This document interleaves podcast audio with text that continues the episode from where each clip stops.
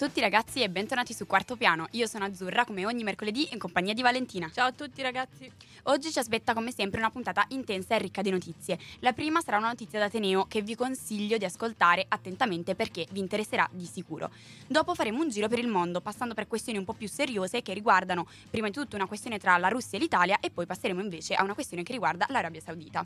Adesso però vi lascio subito con la prima canzone e Bet You Look Good on the Dance Floor.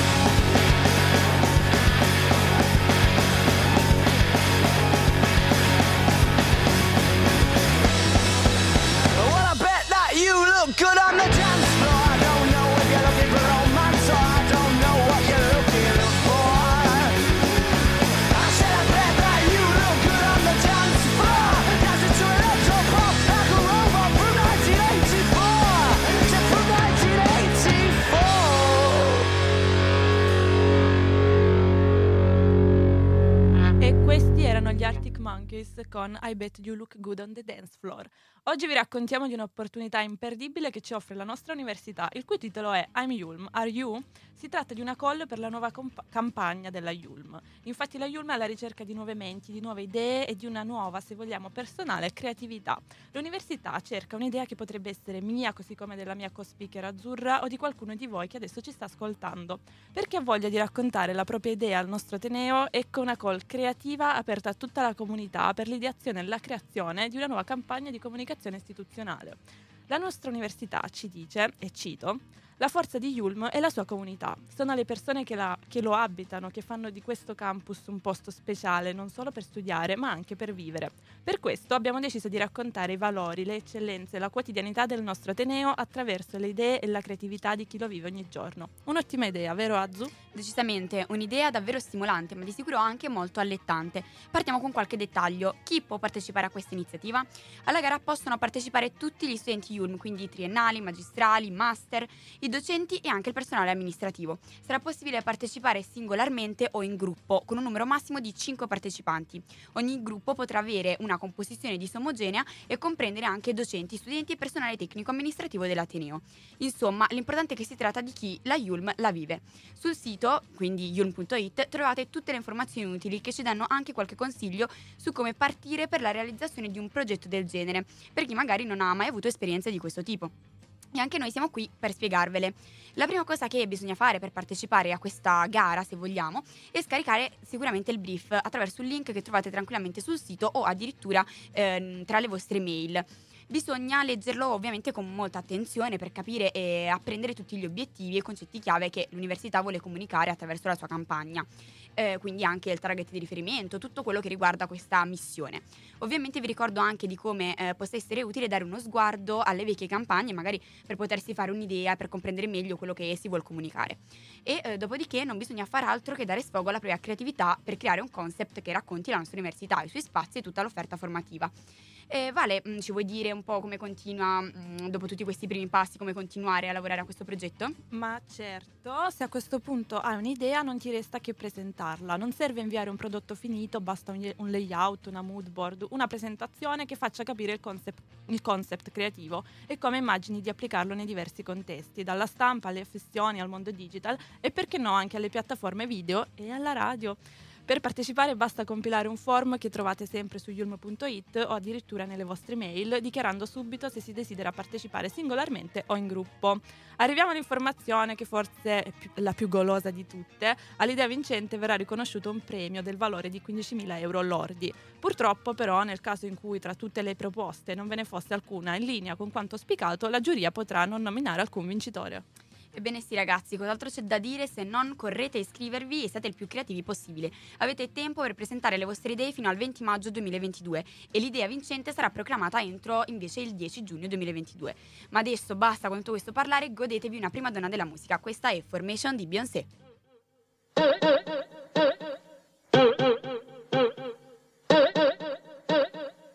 Y'all haters corny with that Illuminati mess.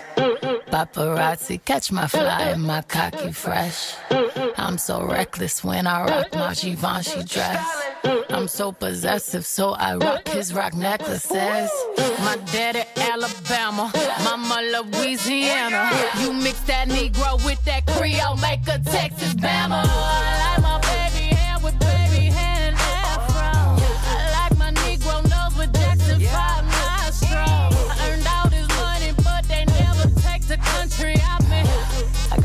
Sauce in my bag, swag. I see it, I want it.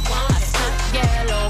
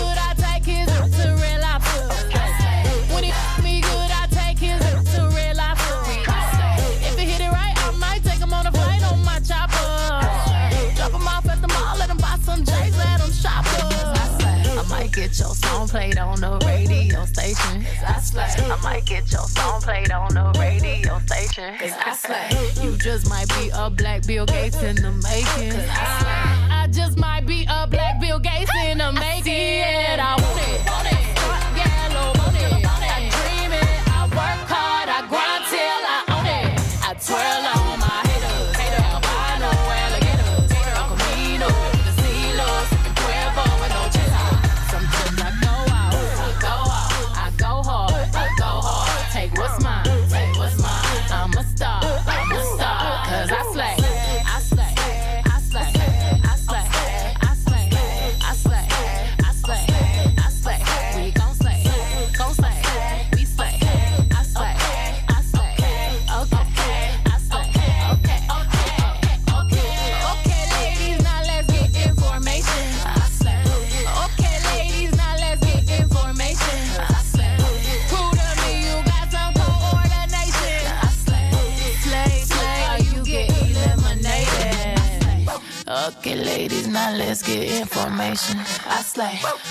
Ladies, now let's get information. You know you that bitch when you cause all this conversation. Always stay gracious, best revenge is your paper. Ok, ladies and gentlemen, questa era Formation di Beyoncé, ma adesso ci tocca affrontare dei temi più seriosi. Parliamo di una recente notizia sempre proveniente dalla Russia. La Russia chiede la restituzione di tutte le opere date ai paesi stranieri che in questo momento sono considerati ostili, quindi chiede anche all'Italia e al ministro della cultura Dario Franceschini di riavere indietro tutte le opere prestate alle Gallerie d'Italia e a Palazzo Reale. È stata mandata una lettera infatti dal direttore del Museo di San Pietroburgo a Domenico Paraina, direttore del Palazzo Reale Reale di Milano, in cui eh, viene scritto che eh, il ministro della cultura russo è capace di far saltare il, concor- il consolidato artistico Roma-Mosca. Si tratta infatti non solo della restituzione di opere, ma anche della sospensione immediata ed effettiva di qualsiasi attività di promozione culturale istituzionale con la Federazione russa, con il conseguente ritiro di ogni atto amministrativo relativo a qualunque forma di partnership e collaborazione in corso. Esattamente, dunque il Ministro della Cultura d'Italia ha dovuto rispondere che, seppur non nelle competenze del Ministero, poiché dovrebbe essere di competenza comunale, ha affermato che sia legittima dopo la richiesta la restituzione eh, delle opere ai proprietari. Possiamo quindi affermare che il, il braccio di ferro tra Russia e Occidente si gioca anche sul campo artistico e culturale. E infatti, come ben sappiamo, la guerra si combatte anche fuori dal campo di battaglia e lo stiamo notando attraverso tutte queste modifiche a livello di accordi. Lo abbiamo visto eh, anche attraverso la chiusura di tutti questi marchi internazionali nel territorio russo, dai vari McDonald's addirittura ai brand ehm, più importanti. Eh, L'Italia in prima linea ha di fatto sospeso con effetto immediato tutte le attività relative all'iniziativa che riguarda, eh, l, mm, che riguarda tutto il, mm, il, braccio che si è formato tra i musei eh, tra Italia e Russia. Una collaborazione che non avrà più seguito in segno di opposizione eh, dell'invasione russa sul territorio ucraino. Eh, tutto nasce dall'inserimento eh, dell'Italia nella blacklist appunto dei paesi ostili stilata diversi giorni fa dal presidente Putin che ehm, ha, ehm, ha, rischiato di comportare una sorta di controsanzione culturale eh, nei riguardi delle nazioni che hanno condannato l'invasione in terra ucraina. Però eh, io ero curiosa nel concreto di ehm, quanto noi eh, davvero possedessimo di queste opere appartenenti alla popolazione russa. Penso anche Vale, vero? Sì, certo. Infatti abbiamo appreso che per quel che riguarda Palazzo Reale non parliamo di grandi quantità. A Palazzo Reale, infatti, per la, resse- per la rassegna in corso Tiziano e l'immagine della donna nel Cinquecento veneziano, i, dip- i, dipinti di proprietà dell'Ermitage sono due: la giovane donna con cappello piumato di Tiziano e la giovane donna con vecchio di profilo di Giovanni Cariani, che comunque mi fa ridere perché sono sempre italiani. Comunque, ok. Um, da, um, ora il direttore artistico Domenico Paraina, su richiesta del suo collega ministro, dovrà affrettarsi a rimandare tutto indietro al mittente. Differente però è la questione per le gallerie d'arte, dove fino al 27 marzo è in programma l'esposizione Grand Tour sui viaggi in Italia dell'elite europea tra 700 e 800, realizzata in partnership proprio con l'Ermitage. Qui le opere contese sono addirittura 25 e le opere che dovranno riprendere il volo per San Pietroburgo appunto altrettante. Unica, seppur magra consolazione in questo caso è la scadenza della mostra e la data dell'ultimatum russo che coincidono. Insomma, situazioni decisamente spiacevoli di cui, di cui però è giusto discutere, parlare e, insomma, quindi eh, dal nostro punto di vista informare. Eh, ma dopo averlo fatto direi di risollevare un pochino il morale con una bellissima canzone dei Coldplay.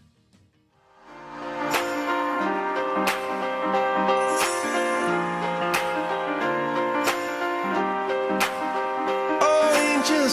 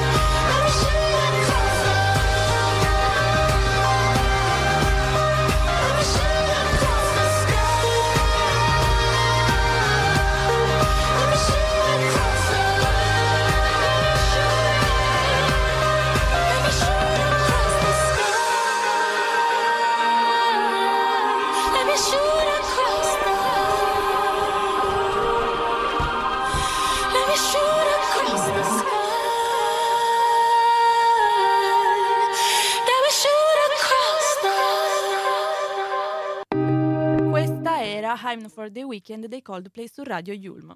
Adesso vorremmo parlarvi di una questione un po' delicata, le campagne di influencer marketing adottate dal, dal governo dell'Arabia Saudita.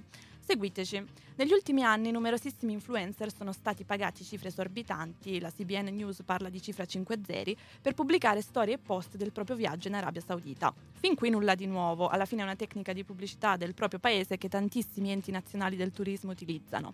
Ma il problema infatti non risiede nella tecnica di comunicazione in sé, quanto più in chi si dichiara paladino di certo di certi tipi di diritti per poi decidere di sponsorizzare un paese che considera ancora oggi il femminismo un estremismo o che punisce l'omosessualità con la morte. Assurdo Vale e non ti- dimentichiamoci anche che eh, rinunciare alla religione islamica per un'altra è un reato, reato punibile, così come lo è ancora la stregoneria. Sì, purtroppo avete sentito bene, in tempi recenti varie donne sono state condannate in quanto streghe.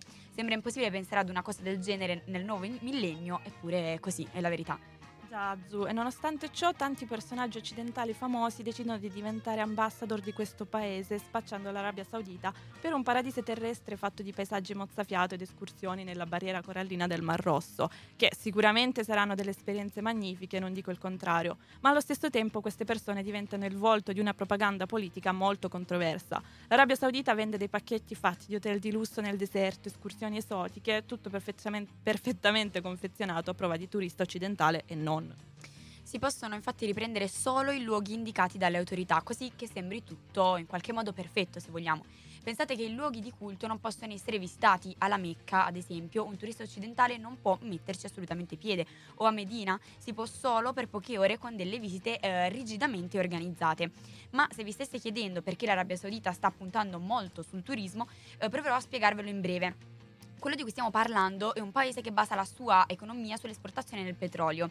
Con le nuove transizioni ecologiche, però, l'oro nero è qualcosa che in futuro perderà eh, sempre più importanza ed è proprio per questo che il governo saudita punta eh, ad arrivare ad avere nel 2030 30 milioni di turisti, il triplo quindi del 2010, quando la maggior parte di essi erano turisti religiosi in viaggio verso la Mecca. Se volete approfondire l'argomento, vi consiglio vivamente di guardare il video del canale YouTube Nova Alexio, dal quale abbiamo preso tutte le informazioni. Proprio nella scorsa puntata parlavamo di imparare ad utilizzare i social e questa volta ci tengo ancora di più a sottolineare come questo tipo di educazione debba diventare fondamentale sia per chi utilizza i social in maniera passiva che per i creator. Sì, sì, infatti, e questo noi ci teniamo sempre a ricordarlo. I social sono un fenomeno recente e come si è dimostrato già in numerosissime occasioni possono essere determinanti eh, in maniera positiva o anche negativa. Ma a questo punto, insomma, ragazzi, io prima di passare ai saluti direi di ascoltare un'ultima canzone. Vale? Certo, certamente. Perfetto. Questa è If You Are Too Shy Let Me Know dei 1975.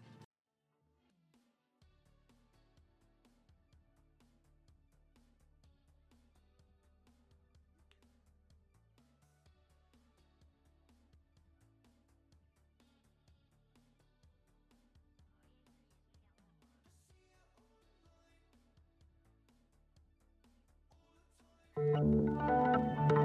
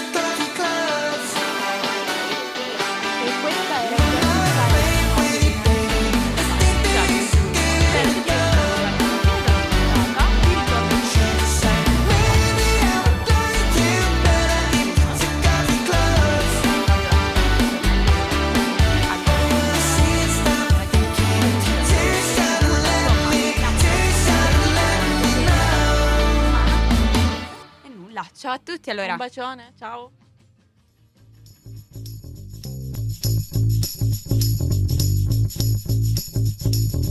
Ah.